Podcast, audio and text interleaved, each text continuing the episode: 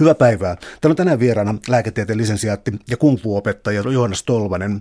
Ja me puhutaan kung fu-opinnoista Kiinassa. Oot kirjoittanut tästä melkein tällaisen matkakertomuksen, kulttuurishokkeja ja sitten opintoja tästä. Ähm, tässä on kirja Sotorimunkin oppipoika.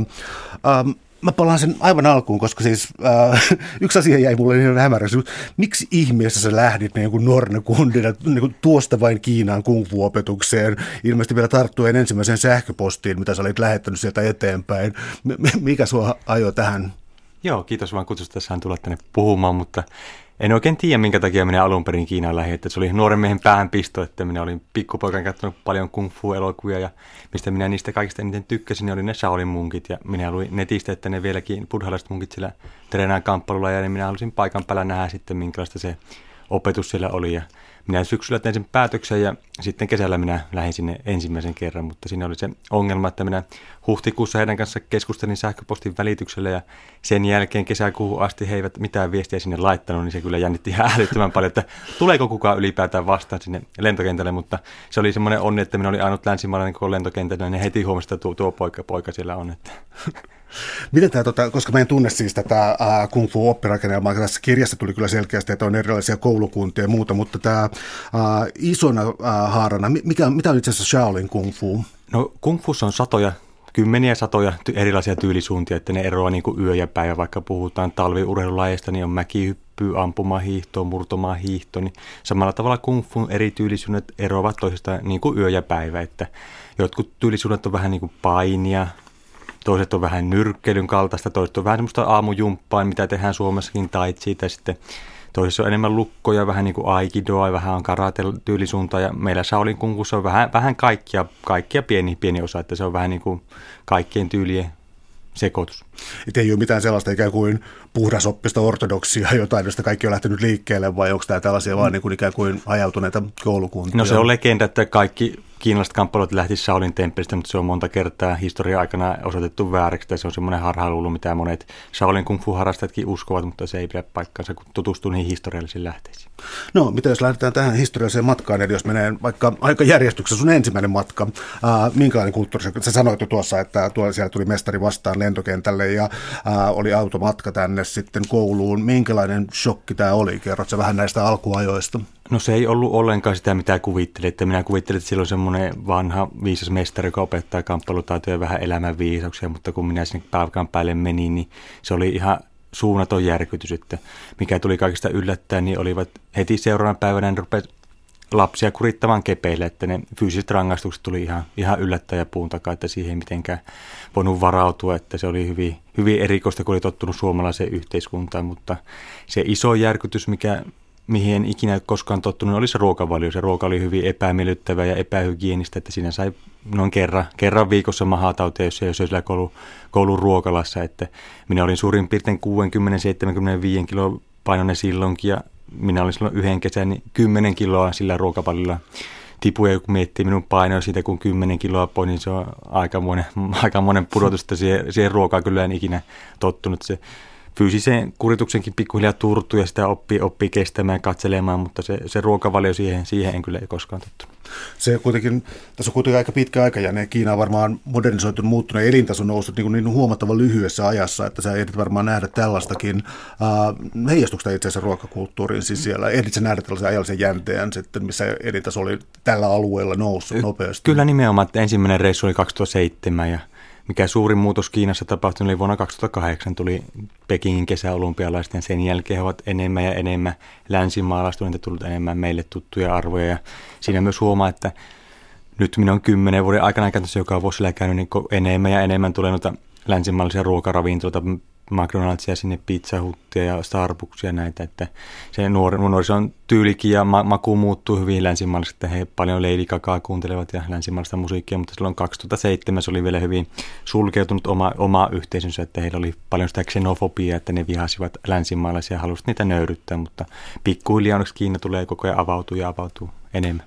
Jos palataan tuohon ruumiilliseen kuritukseen, niin tässä sun ensimmäisessä koulussa, missä sä olit, niin siellä oli tällainen rituaali, joka siellä, ymmärsin, että se nyt ei ollut kauhean yleinen, mutta se ainakin kohtasi sua kaksi kertaa täällä näin niin kuin aika rankalla tavalla. Eli kertoit tästä rangaistusmenetelmästä, mikä tämä ikään kuin julkinen kipu ja häpeä rangaistus oli? Joo, niitä, minä olen 10-20 koulua suurin piirtein Zhengzhou ja Dengfengin alueella kiertänyt, että monissa koulussa, ei pelkästään siinä yhdessä tai siinä toisessa, oli semmoinen katkaisu, mitä rangaistus, mitä ne sanoo käärmeen pään katkaisuksi, että siinä oli semmoinen pari metriä pitkä keppi, että siinä häirikö meni hiekkakentälle punnerusasento ja sinne opettaja tuli sen pitkän kepin kanssa sinne selkien taakse seisomaan ja hän rupesi niitä lapsia kurittamaan sitten sillä kepillä ja yleensä se keppi sitten rangaistus loppui siihen, kun se keppi oli katkenut semmoiseksi pieneksi tungeksi, että joskus se oppilas oli onnekas ja keppi katkesi yhdestä iskusta ja siinä oli hyvä, että häirikkö tuli sitä pelkoa ja muuta, mutta joskus siinä meni useita kymmeniä, joskus 70kin kepi-iskua siihen,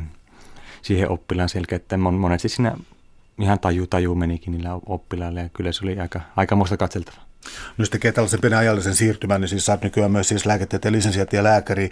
Ja um, mitä arvioisit siis näistä ruumiillisista kurituksista? Tehtiinkö siellä, oliko se tarkkaa siis siinä, että ei haavoitettu ketään, vai oliko siinä todella niin riski tehdä myös niin kuin pysyviä vammoja? Oli sinne pysyviä, monet, monet murtivat luita ja kyllä se oli ihan sadismia suoraan sanottuna, että monet siellä loukkaantuvat ihan, ihan pahastikin ja monesti niitä oppilaita ei näkynyt aina, että joskus se oppilas myös, kun hän loukkaantui pahasti semmoisessa koulussa, niin se tuota, sai potkut koulusta. Että to, toisia rangaistuksia, mitä sillä hyvin usein käytettiin, niin oli jos ei, ei spakaatia saanut ja oli nuori, nuori poika, joka meni sinne, niin ne opettajat tuli seisomaan siihen reisiin päälle ja ne hyppivät, että sai sen spaka, spakaatin tehtyä. Ja monesti huomasi, että niillä oli luita murtuneet, että niillä oli kipsiä käsissä, että yhdelläkin pojalla muista ensimmäisellä kouluviikolla oli toinen puoli kädestä tuo käsi murtunut ja sitten oli tuo sääri murtunut, niin hänellä oli kaksi kipsiä, kipsiä ja hän joutui kärripyörien tekemään niiden kipsien varassa. Että, Edelleen.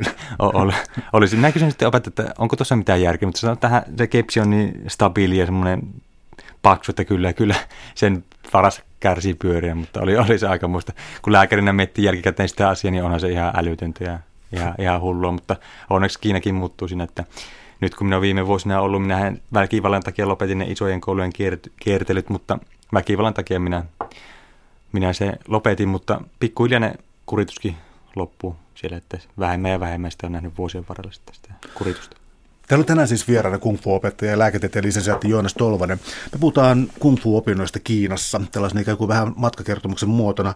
Pyysytellään vielä vähän tässä väkivallassa, koska äm, yksi asia, mikä ihmetytti mua näissä sun matkakertomuksissa oli se, että tota, sä olit siellä niin kuin pakenemassa useammankin kerran jostain koulusta. Että yhtäältä sä niin kuin hait sieltä sopivaa koulua ja niin olit valmis sitten niin maksamaan opetuksesta, kävit myös niin kuin katsomassa ikään kuin ulkopuolesta, minkälaista opetusta siellä oli.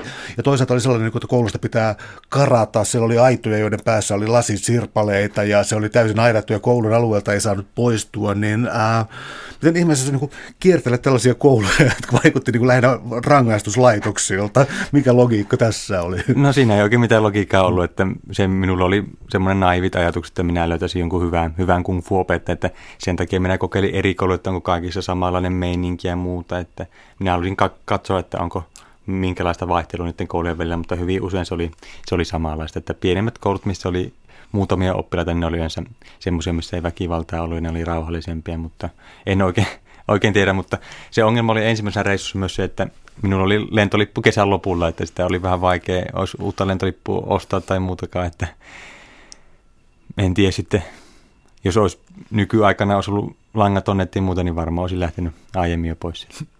No mitä vielä tämä väkivalta tavallaan, sai vähän sellaisen kuvan ikään kuin, että sulla olisi ollut siellä suojelija, tämä sun ensimmäinen mestari siellä, joka kuitenkin sitten loppupuolella nimenomaan ehkä tämän väkivallan suhteen petti sua tietyllä tavalla. Eli äh, mä hyppään tässä vähän niin kuin ajallisesti. Tämä ruumillinen kuritus, kuritus oli siis nimeltään käärmeen pään katkaisu. Sä jouduit itse siinä äh, ikään kuin, no pyöveli on ehkä väärä sana, mutta jouduit siinä tällaiseen rooliin ja äh, toimit oman moraalisi mukaan ja oikein. Eli kerrot sä tämän tarinan? Siinä useammassa koulussa on tapahtunut, kun ne on Kiinassa ollut, että ne haluavat nöyryttää niitä omia oppilaita sillä tavalla, jos siinä koulussa on länsimaalainen oppilas, niin ne haluavat sen länsimaalaisen oppilaan kurittavaa heidän, heidän omia oppilaita, että sillä tavalla se saa lisää nöyryytyksiä.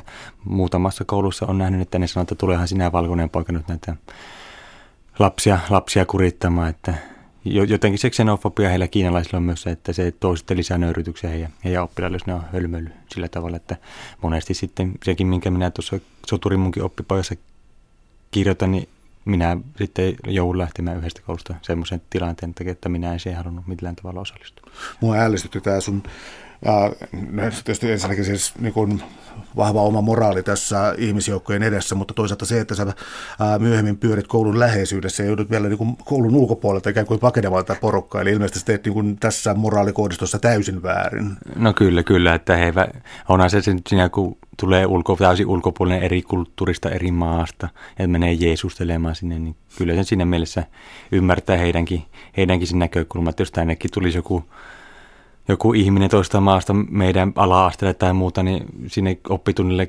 huutelemaan muuta, niin eihän se nyt mitään myönteisiä reaktioita aiheuta kyllä paikallisissa ihmisistä. Siinä, siinä mielessä pystyn kyllä heitä, heitä ymmärtämään.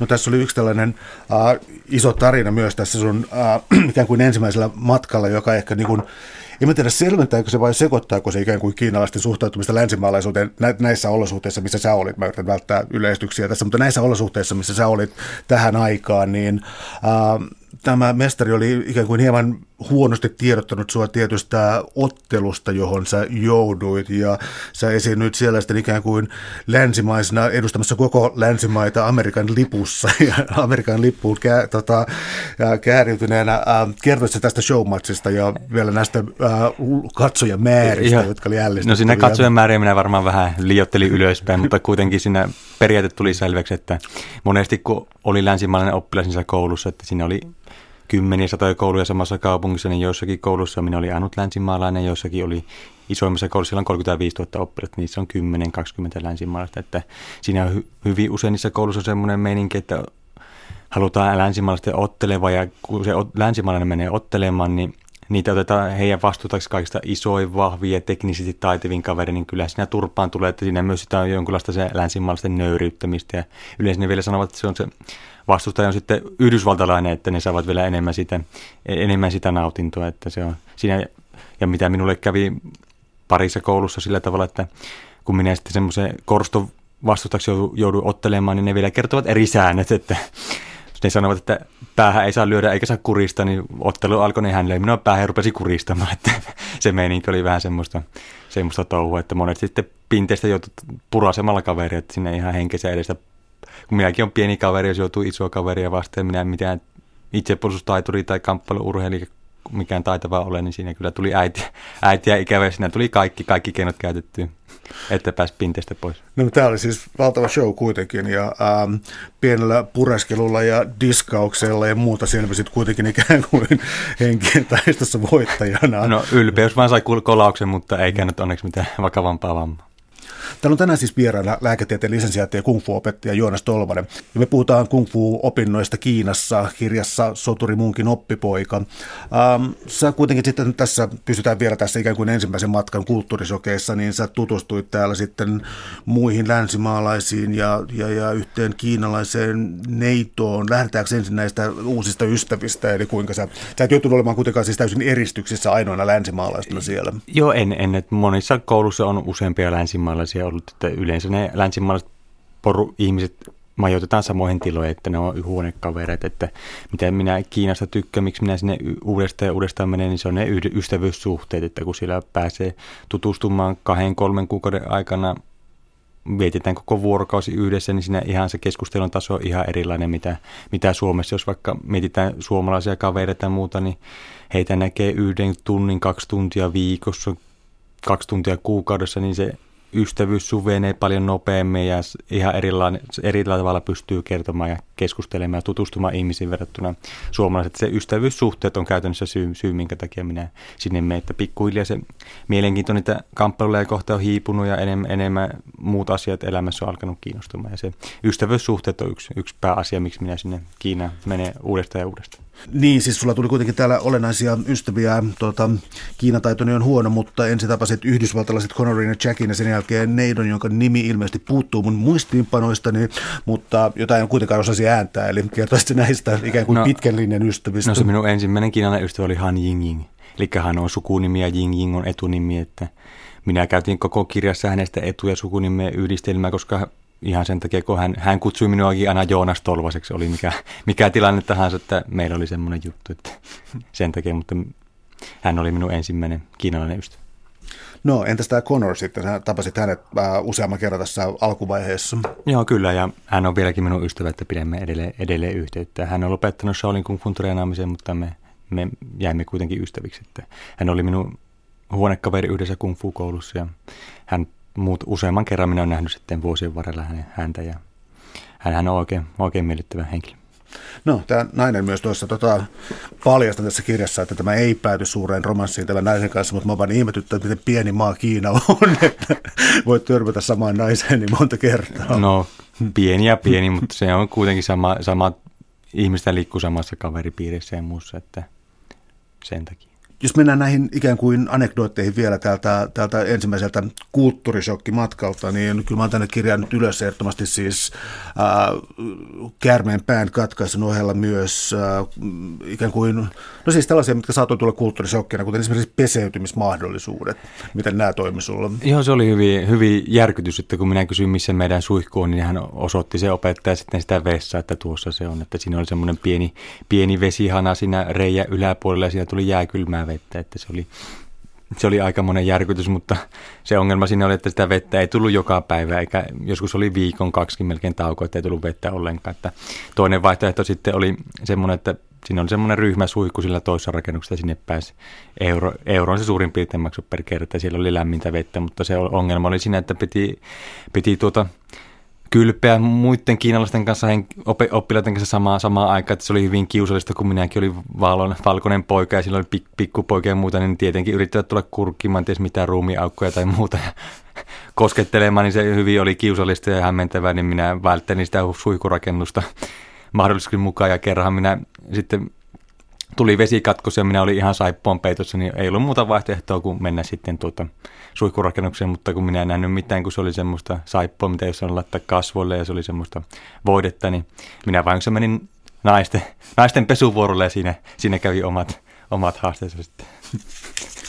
Uh, kuinka voimakkaasti tämä tuli esiin, että jos pysytään tässä länsi, lä, länsimaisuudessa, ää, ruoan suhteen, suihkun suhteen selkeästi tällaisia, ja sitten sä puhuit tästä kiinalaisten xenofobiasta, tästä, tästä muukalaiskammosta, mutta tota, sä kuitenkin pyrit sitten no siis en tiedä, onko se eri vapaus oikea sana, mutta pyrit sieltä koulustakin menemään syömään aina muualle, koska siis se ruokatilanne oli sun kohdalla aivan hirvittävä ja oli muurissa eri aukkoja ja sä pyrit sitten päivittäin syömään toisaalla. Kyllä, se oli minun vaikka kun minä fyysinen vointi kävi niin huonoksi, että minä olin jatkuvasti sairas ja minä huomasin, että siinä ravintolassa, mikä oli koulun ulkopuolella, siellä minä pystyn suomaan ja sitten se paino ei laskenut, että minä oikeasti pelkäsin välillä henkeni puolesta, kun monesti siinä oli aikoja, että minulla oli pari, pari, pari kolme viikkoakin mahatauti että sinne ei oikein, oikein vaihtoehtoja ollut ja tosiaan sinne koulun ulkopuolisen ravintolaan ei aina päässyt, mutta siinä oli oma, omat haasteensa välillä mennä sinne sitten.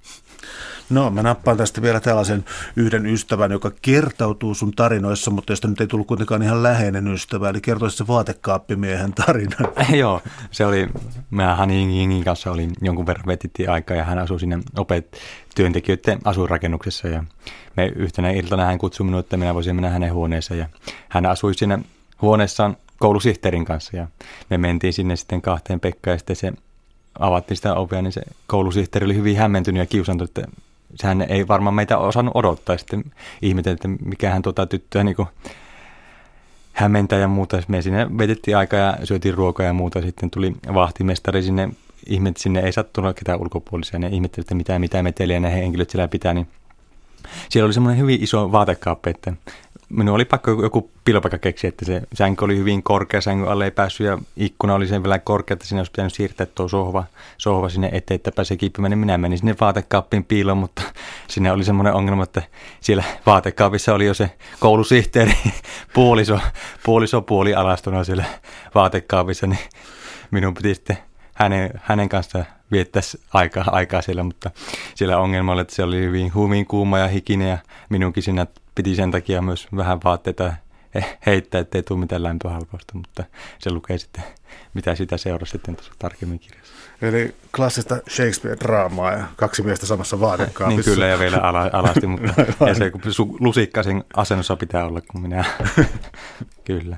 Läheiset välit sitten vaatekaappimieheenkin. Miten muuten yleensä tuollainen sukupuolimoraali Kiinassa? Siis mä ajattelin nyt tällaista koulurakennusta, joka on myös vähän niin kuin tällainen kasarmirakennus. Siellä on ää, opettajahenkilökunta ja muu henkilökunta erikseen ja siis oppilaiden, tuota, minkälainen sukupuolimoraali on Kiinassa tällaisessa laitoksessa? Onko ne ihan erilaisia keskenään vai miten voisi sitä luonnehtia? No kyllähän siellä, kun on nuoria naisia ja nuoria miehiä, niin kyllä siinä on jonkun verran intiimiäkin suhteita siellä, mutta se, mitä minä en ollenkaan tuohon kirjaan kirjoittanut enkä muuta, niin mutta kyllä siellä jonkun verran oli myös niitä puheita kuulua niitä laittomista abortista ja muista, mutta niitä, niitä asioita minä en tuon kirjaan halunnut, kun tuo kirjan teema on enemmän semmoinen hyvälaatuinen ja myötätuntoinen ja muuta, että minä en halunnut niillä, niillä ikävillä asioilla hirveästi revitellä, että vaikka siinäkin oli väkivaltaa tuossa koulussa ja muussa, niin se on muutaman, muutamassa kappaleessa mainittu, että siinä on 25 tarinaa, niin kahdessa kolmessa on sitä väkivaltaa, mutta siinäkään ei hirveästi sitä revitellä, että se niin kuin asiallisesti minä yritin sitä kertoa.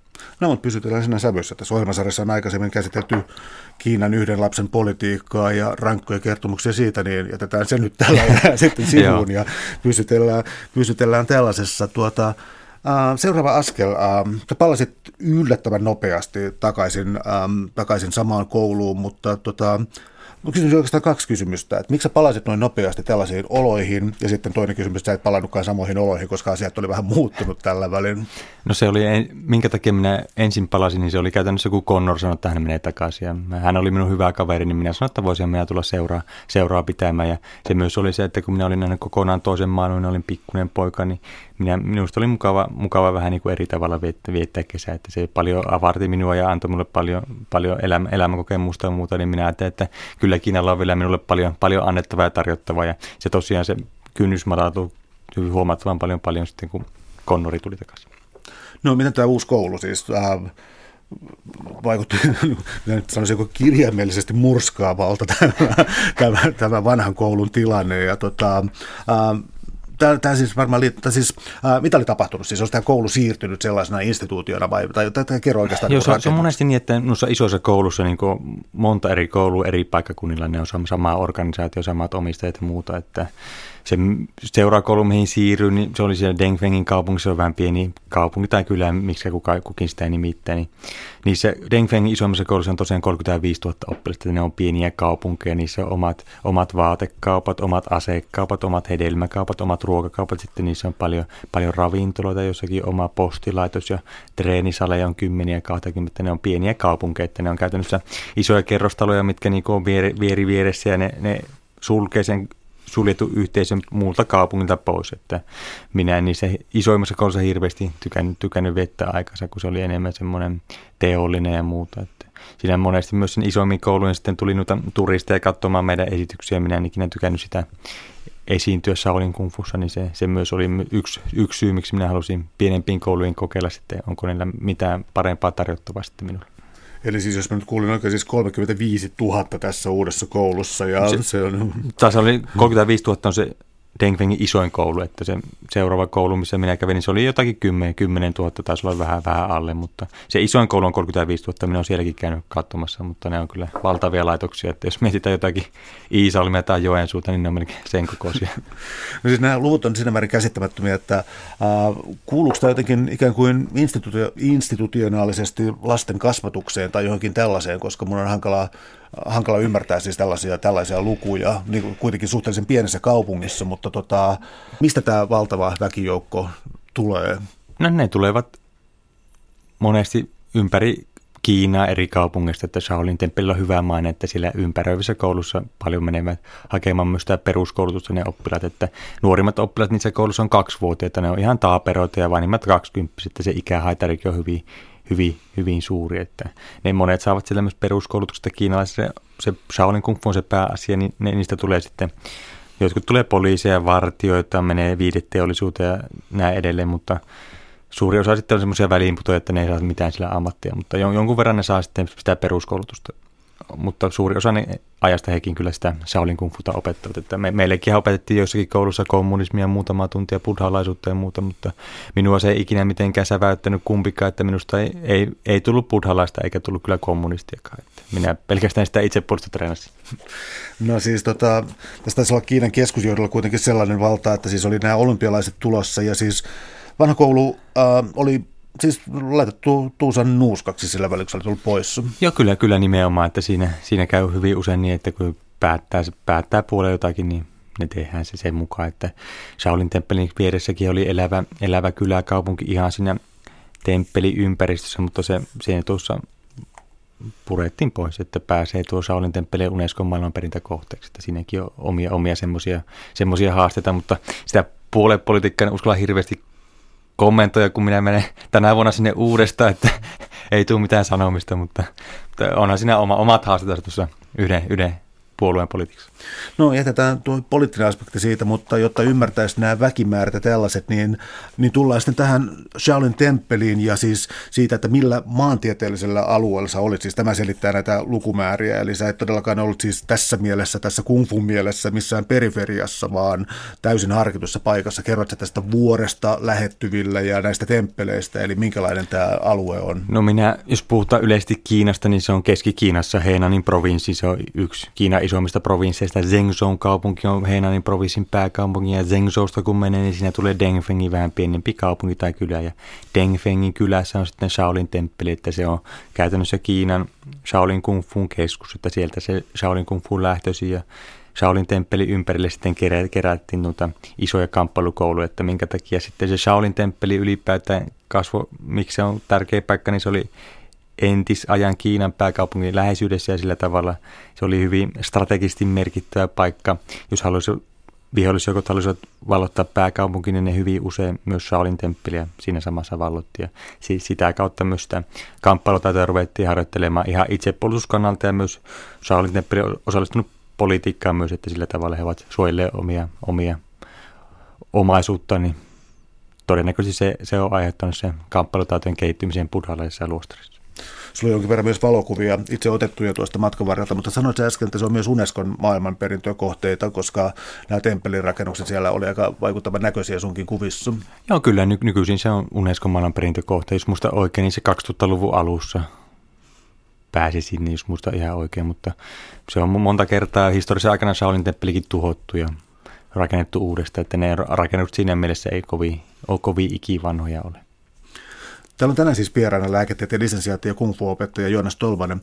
Puhutaan Soturimunkin oppipojasta, Joonas Tolvasesta siis, eli äh, tällaisesta matkakertomuksesta Kiinaan kung fu-opintoihin.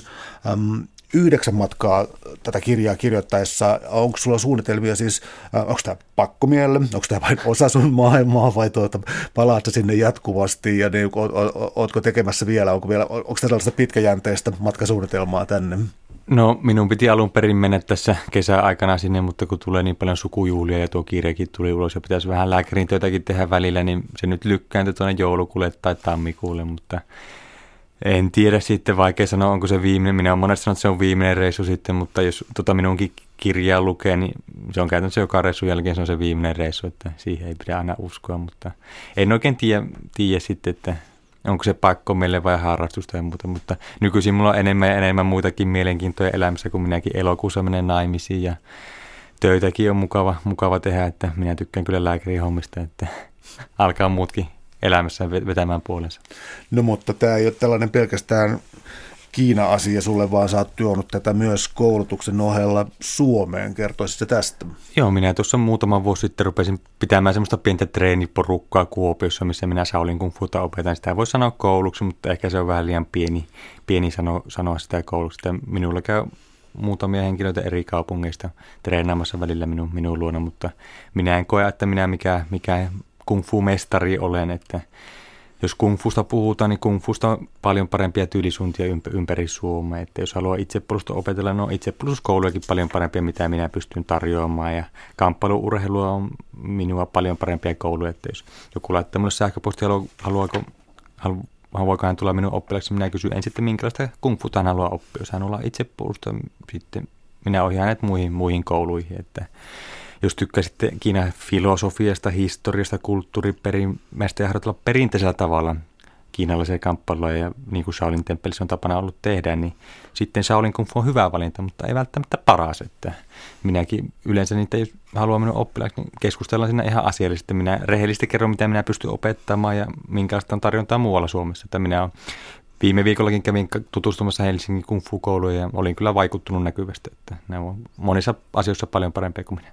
No, et, et paljon itse asiassa mainosta tässä sitten, mutta tota, äh, jos piirtyy esiin yksi sellainen ero, joka tulee äh, sun kirjassa useammankin kerran vastaan vähintäänkin niin kuin rivien välistä, joka on se, että on olemassa ikään kuin, sanoisiko akrobaattista, akrobaattista kungfua ja, ja, ja ikään kuin ehkä vähän uudempaa koulua ja sitten käytetään sellaista termiä kuin old school, niin, niin saadaan olla niin kuin vanhan koulukunnan oppilaita. Mitä tämä merkitsee?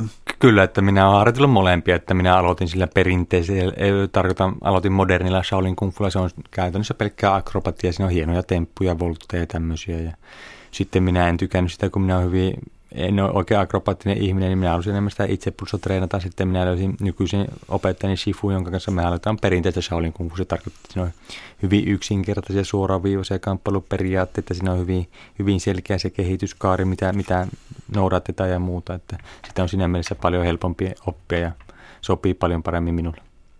No sä mainitsit tämän mestarin, tämän Shifun, joka sitten erinäisten kokeilujen jälkeen sä päädyit tähän näin. Eli tota, kerrotko vähän tästä etsikoajasta, siis tuossa annoit ymmärtää, että kiertelit eri kouluja, kävit katsomassa ja ää, ne eivät tuntuneet aivan sopivilta, mutta sitten taisi vihdoin tärpätä, löysit sekä harjoituksellisesti että henkisesti oman kodin siellä. Kyllä, että se oli semmoinen, että minä olin yhdessä isoimmassa koulussa, oli muistaakseni 10 000 oppilasta siellä Dengfengissä ja siellä minä tutustuin yhteen tanskalaisen miehen ja me Facebookissa oltiin kavereita ja muuta ja hän, hän sanoi, että hän on löytänyt hyvän kung fu että tämä voisi Joonas sinulla olla hyvä, hyvä opettaja, että tulee ehdottomasti katsomaan, että hän voisi meidät esitellä toisillemme. Sitten minä että no ei minulla tässä loma alkaa kohta, että voidaan minä tulla sinne takaisin, että ka, aika lähellähän tuo, että ei se kuin kahdeksan tuntia lentokoneella, että voidaan minä tulla katsomaan vähän erilaista treeniä. Sitten, sitten minä, minä tykkäsin kyllä älyttömästi hänen, hänen opetuksesta. Hän ei lainkaan opeta väkivallalle ja ne kamppailutekniikat on hyvin, hyvin yksinkertaisia ja helppoja oppia. Ja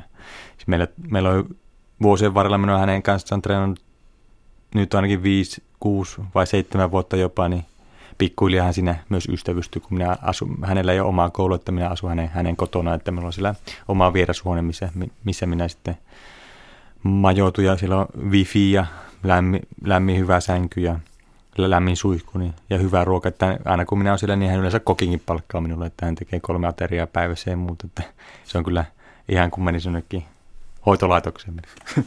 No tämä mainittu Shifu siis tuota, ei ole todellakaan, niin kuin, tai siis merittejä tietyllä tavalla riittää, eli siis hän on vanha opettaja ja tuota, ää, luopunut ikään kuin tällaisesta nimenomaan tällaista näyttävästä akrobaatti kungfuusta, mutta hän on siis ikään kuin pitkän linjan. Mä en, itse asiassa mä en siis tunne kunnolla tätä äm, perimyslinjaa, mikä, mikä tällaisessa luostarissa ja opetuksessa menee. Tuota, valaisisitko tässä mua vähän, koska äh, mikä tällainen perimyslinja on ja siis millä tavalla tämä ikään kuin sitoutuu traditioon? No hänenkin perimyslinjansa on semmoinen, että hän on, hänellä on dokumentit, miten voi todistaa, millä tavalla hänen perimyslinjansa on peri, periytynyt. Hänen, hänen suurin piirtein se alkaa 1600-luvulta se hänen, hänen oppinsa, mitä on saanut, mutta suuret historialliset todisteet, jos puhutaan, niin se tulee 1800-luvun lopulta, 1900-luvun alusta, että se voi olla, että se 1600-lukukin on vähän, vähän liiottelu, mutta tosiaan hän, Shaolin temppelissä vietti nuoruudensa ja aikuisiänsä, mutta sitten hän erinäistä syistä sitten erosi luostarielämästä, lopetti sen ja perusti perhe, että nyt hänellä on, hänellä on kaksi lasta ja hän, hän tekee ihan, ihan muita hommia, että nykyisin hän ei käytännössä munkki ole ollenkaan.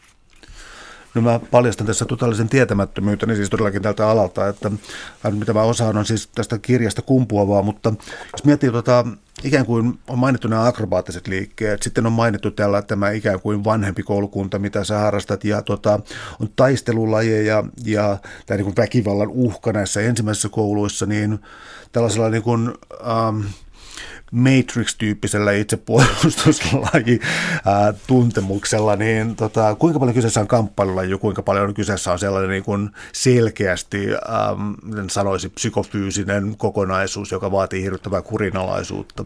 No alun perinhän se oli buddhalaisten munkkien treenaama kamppailu, että se, se myös vaikuttaa se, että siinä on jonkun verran filosofisia elementtejä. Että alun, al, ihan alun perin se oli pääperiaate siinä vastustajan voittaminen, mutta kun buddhalaiset munkit pikkuhiljaa sitä treenasivat, ne lisäsivät buddhalaista uskosta filosofisia elementtejä osaksi, osaksi siihen lajiin, että siinä jos haluaa, niin voi perehtyä myös siihen mystiseen ja esoteeriseen puoleen salatieteilyyn ja muuta, mutta ne minua ei ole kiinnostunut pätkän verta, että minä, minä, en, minä suoraan sanoen en ole niitä opiskellut yhteyttä, minä, minä pelkästään olen hyvin analyyttinen ja semmoinen tieteellinen henkilö, että minä pelkästään itse treenaa, että ne mystiset asiat, chi-energiat ja nämä, niin ne ei, ei minua ole kiinnostunut lainkaan, niin niitä minä en ole oppinut. Että sitä pystyy kyllä oppimaan pelkää itsepuolustuksen takia ja niin minä olen tehnyt. Että monet sitä on ihmetellyt, että sielläkin kun koulussa menee, niin oma arvion mukaan 60-70 prosenttia on buddhalaisia niitä länsimaista, ne menevät sinne uskontoa syventämään, että minä, minä olen vähän mustalaamasta, minulla on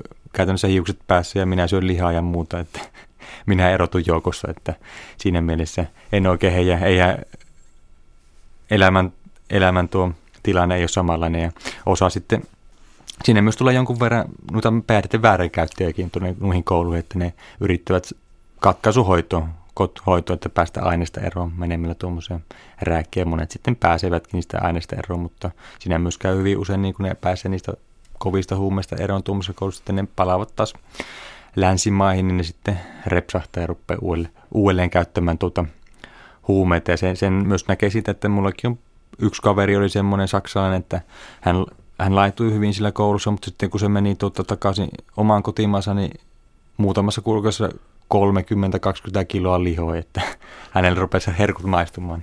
Voi käydä niinkin. Mikä tämä ilmiö on? Siis tästä mä en ole ikinä aikaisemmin kuullutkaan. Siis tuota, ää, meneekö ihmiset siis ikään kuin siis itse hakeutuvat siis tällaiseen ikään kuin, no miten sanoo, katkolle? Tai kyllä, kyllä, mu- muutamia, ei niitä hirveästi ole, mutta useamman henkilön, kaksi tai kolme on tavannut, että ne menee niin kat- katkaisuhoito, että ne ei pääse muuten, muuten huumeista, muut, huumeista eroon, mutta kyllä se ymmärtää, kun siellä on hyvin semmoinen arje, armeijamainen kuri, että joka aamu herätään kuuelta, ruvetaan treenaamaan, syödään tiettyyn kelloaika joka ikinen päivä, niin siinä on hyvä se systeemi, että siinä tulee niitä vierotusoireita, niin ne pikkuhiljaa, kyllä siinä al- alkuun tulee jälkeen papinaa, hikoiluja ja tämmöisiä vierotusoireita, mutta pikkuhiljaa sitten kun se tietty systeemi tulee erilainen elämän sisältö ja tulee semmoinen toisenlainen aikataulutus, niin se joitakin helpottaa sitten vierotuksessa. No, jos lääkäri neuvoisit tämä vai myllyhoito, niin... no, t- no lääkärinä minä suosittelen tätä kenellekään, että siellä oli kyllä semmoista, semmoista touhua, että jos haluaa Saulin kung opettaa, niin on olemassa paljon parempia rauhallisia kouluja, että ei tarvitse mitään tuommoista väkivaltaa sietää tai muuta. Koska tämä ikään kuin tota, esoteerinen, mystinen, uskonnollinen elementti, mikä tässä on, se ei ollut ikään kuin, niin kuin sun suurin mielenkiinnon kohde, niin mä palaan tähän ihan kirjan nimeen, eli Soturimunkin oppipoika, koska tässä luostarilaitoksessa tuntuu olevan sellainen organisaatio, sä mainitsit, että sä syöt lihaa. Sä et suinkaan ollut ainut, joka siellä söi lihaa, vaan tässä oli jonkinlainen työnjako tässä koulutuksessa, oli siis ikään kuin Soturimunkien ähm, miten se nyt sanoisi, vähemmän henkinen linja. Ja sitten oli taas tällainen toinen opetuslinja, joka, jossa taas oltiin sitouduttu paljon voimakkaammin tällaisiin sääntöihin, joihin kuuluu myös lihan syömisen välttäminen ja niin eteenpäin. Mikä tämä organisaatio Kyllä se oli? karkea, karkea jako, mikä oli silloin, kun Shifu oli Saulin temppeli, siinä oli soturimunkit ja buddhalaiset munkit, että soturimunkit sai syödä lihaa ja tehdä vähän syntiä, mitä buddhalaiset munkit ei sitten saanut, että ne yleensä myös saivat perheen perusteella, muuten se oli heille ihan, ihan ok. Että siinä on hyvin, hyvin iso tuommoinen kahteenjako, että minä tosiaan, minä joskus yritin päästä ihan viralliseksi Saulin temppeli noviisimunkiksi, mutta kun minä olin ulkomaalainen enkä kiertä osannut, niin ne sanovat, että menee kierrä näitä kouluja mieluummin, että siellä Saulin munkit monet opettaa vapaa-ajalla, että siinä kannattaa, siellä on samanlaista opetusta, niin minä sitten sinne, että Saulin munkki minä en, en ole No nämä liikkeet, joita siellä, äh, anteeksi, nämä liikkeet, joita sä siellä opettelit, niin tuota, täällä oli sellaisia ikään kuin perusliikkeitä ja liikesarjoja, joita sä olit harjoitellut pitkään. Ja täällä tulee, täällä oli hupaisi tässä kirjassa, kun siellä tuli, tota, äh, tuli vastaan tällainen puistossa tapaamasi mies, joka antoi opin, että älä pelkää miestä, joka on harjoitellut 10 000 erilaista potkua yhden kerran. Pelkää miestä, joka on harjoitellut yhtä potkua, yhtä potkua 10 000 kertaa. Älä koskaan unohda sitä. Ja paljastui, että tämä oli sun mielestä Bruce Leeltä tämä lause, eikä kyllä, välttämättä. Kyllä, kyllä hän oli vähän, vähän lainannut sitä. Tähän sanoi, että se oli hänen oma, oma lause. Tällaista oppia. Mitä vielä siis... Äh, Kiina valtavan kokoinen maa, niin äh, onko tässä maantieteellisiä eroja sitten tässä kungfuussa myös? Tässä oli näitä ikään kuin uskonnollisia ja organisatorisia eroja, mutta onko siellä maantieteellisissä eroja valtavasti? Kyllä, kyllä nimenomaan on. Että pohjois se on enemmän hyppimistä, akrobaattista, jos puhutaan etelä Hongkongin alueesta, hakka, hakka kungfuusta, niin se on enemmän käsitekniikoita, vaikka mikä Suomessakin on hyvin yleinen ja suosittu tyylisuunta, niin se on Wing, Wing Chun nimeltä, että siinä on pelkkiä käsitekniikoita käytetty. Se on semmoista Kiinasta nyrkkeilyä käytetty, siinä eri tavalla voimaa tuotetaan ja muuta. Ja pohjoiseen kun mennään, niin siinä on jonkun verran enemmän tuota jalkatekniikoita ja hyppyjä, että niissä maantieteellis- maantieteellisestikin on eri, ja sitten Kiinan muslimivähemmistölläkin on omia, omia kung fu tyylisuuntia, että siinä on hyvin, hyvin paljon erilaisia noita tyylisuuntia, että siinä on jonkun verran, mitä ihmiset teitä niitä eri, eri eläintyylejä, että eri tiikeri kungfuuta on kotkaa, käärmettä ja näin edelleen, mutta se riippuu, että minkälaista kungfuuta haluaa oppia, niin on paljon, paljon vaihtoehtoja. No jos miettii tuota väkivalta-aspektia tässä näin, niin mä palaan tähän sun ensimmäiseen reissuun siellä ja tuota, tähän näytösotteluun, johon se meni siis tämä, jossa sä olit amerikkalainen, sut kuljetettiin Harley Davidsonin kyydissä tänne lavalle, jossa siis ää, sanotaan että intiimien paikkojen pureskelu, pureskelutaktiikalla jouduit henkesi edestä Joo, pakenemaan. Ja ma- niin, maku oli suolainen. hyvä tietää tämä. Ää, niin jouduit sieltä pakenemaan. Niin niin, tämä oikeastaan siis johtaa siis sellaiseen kysymykseen, että kun on näitä eri koulukuntia, jotka on selkeästi ää, jotenkin siis no mä en osaa sanoa, mutta siis jollain omat sääntönsä ja väkivalta ei välttämättä ole ollenkaan tavoite. Onko olemassa myös sellainen maailma, joka joskus tulee populaarikulttuurissa esiin, että on lähes kriminaaleja niin kuin järjestettyjä matseja, jossa ollaan, jossa ollaan hyvin väkivaltaisia, lyödään vetoa ja tällaista, koska tällaisen kuvan saa, jos katselee paljon televisiota, mikä on mulla suuri tietolähde maailmaan. Onko tällaista? Niin kuin... Ky- kyllä, kyllä on, että niitä on enemmän tuolla Hongkongin suunnassa Etelä-Kiinassa, että moni, moni kaveri on kertonut, minä itse en ole niihin osallistunut ku, ku, kuuluu vain tarinoita, että siellä, siellä jonkun verran harjoitellaan semmoisia katutappeluita ja vedon, vedonlyöntiä, mutta Heinänin provinssissa ei, missä minä olen, se on maaseutua, niin siellä ei, siellä ei hirveästi niitä ole, mutta monesti minäkin joudun semmoisiin haasteotteluihin paikallisten kanssa ja eihän siinä ikinä hyvin, hyvin käynyt. Mutta ei ne mitään, yleensä niissä oli kaikki suojat ja muut, että ei siinä mitään semmoista veriroiskeita tullut koskaan. Täällä on tänään siis vieraana lääketieteen lisensiaatti ja kung fu-opettaja Joonas Tolvanen. Ja me puhutaan siis tästä matkasta ja kung fu-opinnoista Kiinassa. Äh, oli puhe näistä väkivaltaisista otteluista ja muista, mutta ähm, että et minkälaiseksi palkka ottelijaksi ryhtynyt, mutta sulla oli muutama tapaaminen tässä kirjassa, jolloin, jolloin näistä opinnoista oli varmaan niin vähän hyötyä. Eli äh, kertoisitko, tässä on ikään kuin karman lakina, niin kertoisitko hyvin päättyvän tarinan siitä, miten selvisit siellä sitten uhkaavasta tilanteesta. Joo, kyllä. Siinä oli semmoinen tilanne, että yksi poika oli tukehtumaisilla semmoiseen hyytelöpikariin.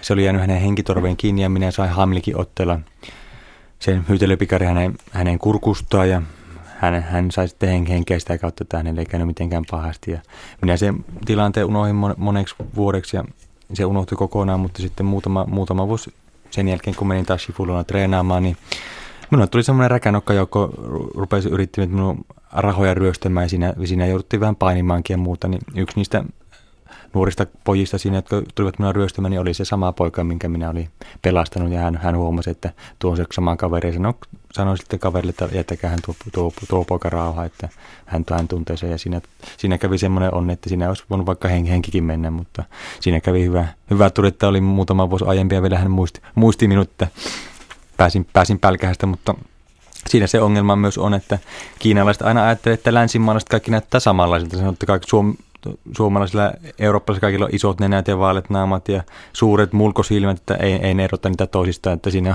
oli onni, että hän, hän minut muisti, mutta kun minä ei sillä paljon länsimaalaisia siellä kylässä ollut, niin varmaan sen, senkin takia muisti. Mutta se on hauska, kun suomalaiset sitten sanoo, että kaikki kiinalaiset näyttää samalta, että kaikilla on erinäköiset silmät ja muut. Sä et mennyt tähän ikään kuin uskonnolliseen esoteeriseen puoleen kovin voimakkaasti, mutta kuinka pitkälti sä menit näihin kamppailutekniikoihin, koska täällä oli esimerkiksi, lainaan täältä nyt kirjaan, että Shaolin Kung on 32 niveliin kohdistuvaa kamppailutekniikkaa, ja siis täällä on muun muassa luun murskaaminen, joka onneksi osoittautui, että se ei ole ihan kirjaimellistä, hengitystä painaminen, verisuonten painaminen. Onko nämä sellaista, mitä sä nykyään käytät opetuksessa, vai onko tämä sellaista vähän omituisempaa, mitä sä siellä kohtasit? No osa niistä 32 siinä on kaksi tai kolme semmoista vähän omituisempaa, mutta kyllä minä ne kaikki 32 tekniikkaa osaan. Ne on hyvin yksinkertaisia semmoisia itsepuolustustekniikoita, mutta mitä minä nykyisin paljon treenaan, niin on liike, liikesarjoja, että kun minä lääkärin töitä teen, niin siinä ei älyttömästi ole vapaa-aika ja muuta. Että kun liikesarjoja tekee, siinä on semmoista kehon käyttöä, voimantottoa, mitä pystyy omalla vapaa-ajalla treenaamaan, niin se on siinä mielessä, että Saulin kunkusta sen takia.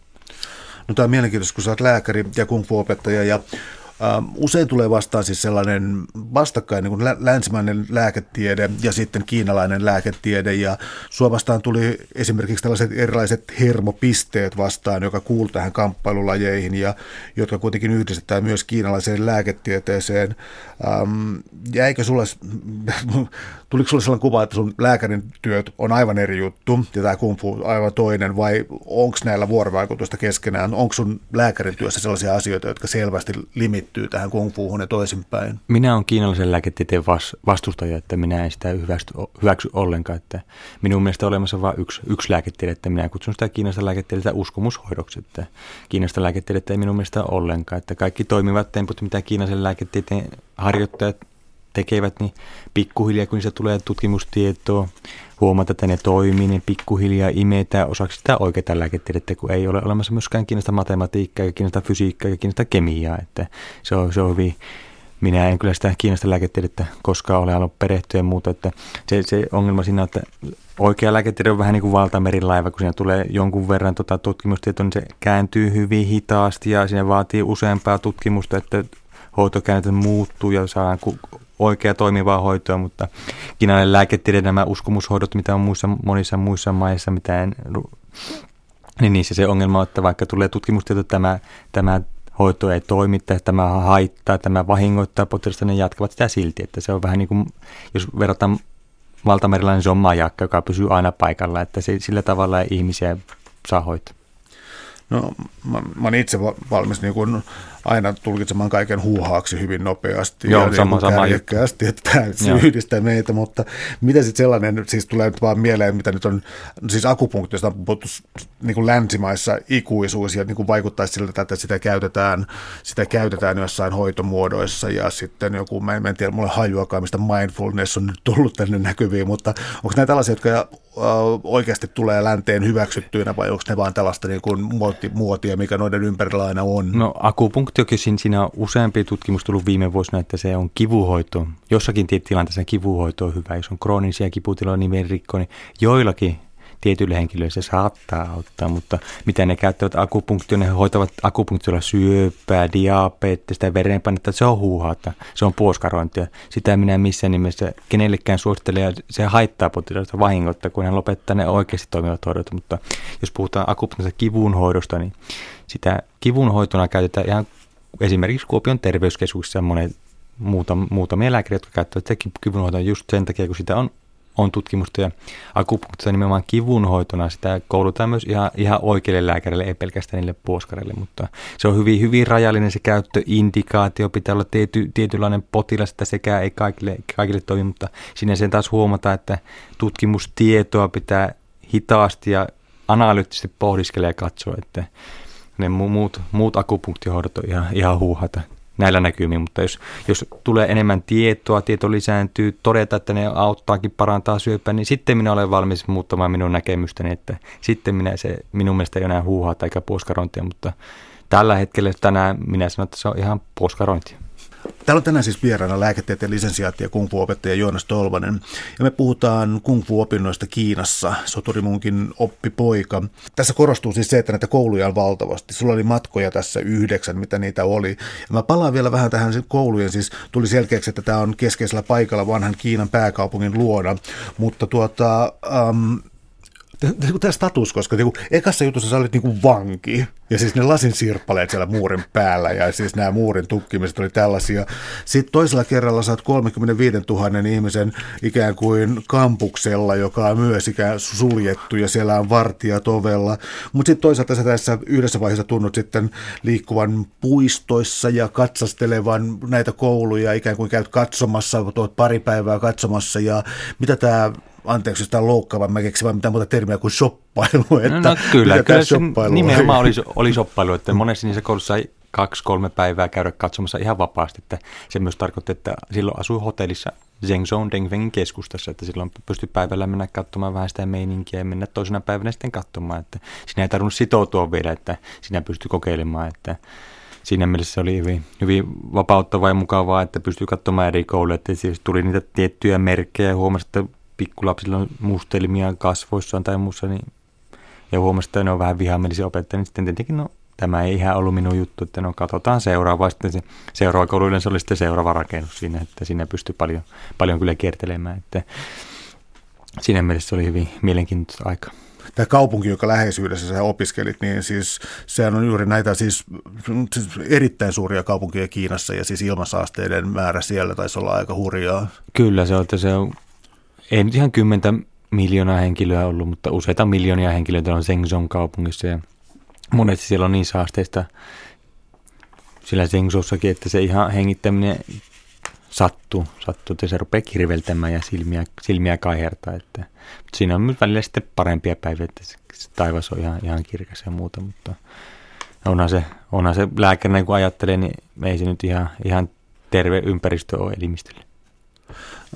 Lääkärinä vielä siis mun on pakko uudella tästä kirjasta siis, koska täällä kivekset vilahtaa kaksi kertaa täällä kirjassa. Ja toinen on siis tämä, kuinka puistossa opetettu taito siitä, kuinka kivekset voi vetää ää, sisään. Sisään en oikein tiedä, millä lihaksilla tuo nyt oikein onnistuu. Ja tota, tämä tuli myös sun lääkärin opinnoissa vastaan hieman hämmentävänä kysymyksenä. Eli, mutta ehkä ensimmäistä kertaa tässä ohjelmasarjassa, että voiko todellakin kivekset oppia vetämään sisään itse puolustuslajeissa? Joo, kyllä. Kivekset on toistuva teema tuossa Soturimunkin oppipojassa, että se 25 tarinaa tuossa on minun Kiinan vuosilta, niin useammassa tarinassa kivekset pyörii, että Shaolin munkeilla, jotkut Shaolin munkit treenaavat kiveksien sillä tavalla, että ne lyövät nyyttäjää nyrkillä parisen kuukautta, että sillä tavalla ne nyytit turpoa ja kipuilee ja ne paremmin pystyvät havainnoimaan sen kiveksen korkeutta ja etäisyyttä sitä kehoa verrattuna ja niillä on se tavoite, että ne saavat sitten nytkästyä ne nyytit sitten vatsa on tullut puolelle turvaa, että minäkin sinne on tavannut kolme semmoista rautapallikaveria elämäni aikana ja yksi semmoinen jäi mieleen, että mistä minä tuossa kirjassakin kirjoitin, että se oli semmoinen vanhempi herrasmies ja hän sanoi, että haluatko nähdä oikeita kungfuuta, minä voinhan minä nähdä, että näytän vaan, hän, hän heitti housunsa pois ja sellaiset vaipat tuli sillä alla ja hän laittoi sen naperosa sinne piiloon sillä tavalla, että ne nyytit sitten roikku siinä niin kuin kaksi talipalloa talvipakkasille ja sitten hän, hän otti keskittyneen asian sinne keskittyi vähän aikaa ja veti henkeen syvään ja pääsi semmoisen naismaisen vingahtavaan ääni. Ja molemmat nyytit sitten menivät turvaan tuonne vatsaontelun puolelle ja minä ihmettelin, että onpa, onpa erikoinen taito. Ja sitten sanoin, että otahan valkoinen poika, laitahan kämmeen siihen tota, reisien väliin ja minä laitoin siihen sitten se puhalti rauhaa syö. Ja ne talipallot tipahti sitten minun kämmenille, mutta ne tietenkin oli hyvin lämpimät ja hikiset. Minun piti vähän, vähän ravistella sitä, sitä vettä sitä pois, mutta se, jäi, se, jäi, se kohtaaminen jäi minun mieleen ja vieläkin, vieläkin muistan sitä ajoittaa. Ja minä sitten yliopistossa kysyin anatomia yhdeltä avustajalta, onko mitenkään tämä mahdollista, niin hän sanoi, että jokaisella meillä on kreemasta lihas. Että sitä kun se on luurankolias vähän niin kuin se sama lias, mikä tekee haavuisvääntö, että sitä pystyy tahdonalaisesti tuota, kontrolloimaan, mutta hän sanoi, että hän ei ole kuullut, että se on mitenkään mahdollista, mutta kun minä olen se omin silmi useamman kerran nähnyt, niin kyllä minä olen sataprosenttisesti varma, että tähän Shaolin munkin tietyt, jotka harjoittelee sitä, niin pystyvät tahdonalaisesti kreemasta lihasta kontrolloimisella, saavat omat nyttinsä vatsaontulon puolelle turvaa. Että, mutta se on siinä mielessä, kun se hänelläkin meni 50 sekuntia, kun hän valmistui siihen, jos hän käyttää itsepuolustustilanteeseen, niin se on vaikea kyllä saada ne nyytit ja kassit sinne vatsaantunut puolelle, että se pitäisi nopeasti saada ja sitten, sitten lähtee hyökkäämään, mutta kukin tyylillä. Eli jotain saadaan sen täällä länsimaiseen lääketieteeseen tästä selvästi lisää. Suuret Kyllä. kiitokset keskustelusta, Joonas Joo. Oli ilo.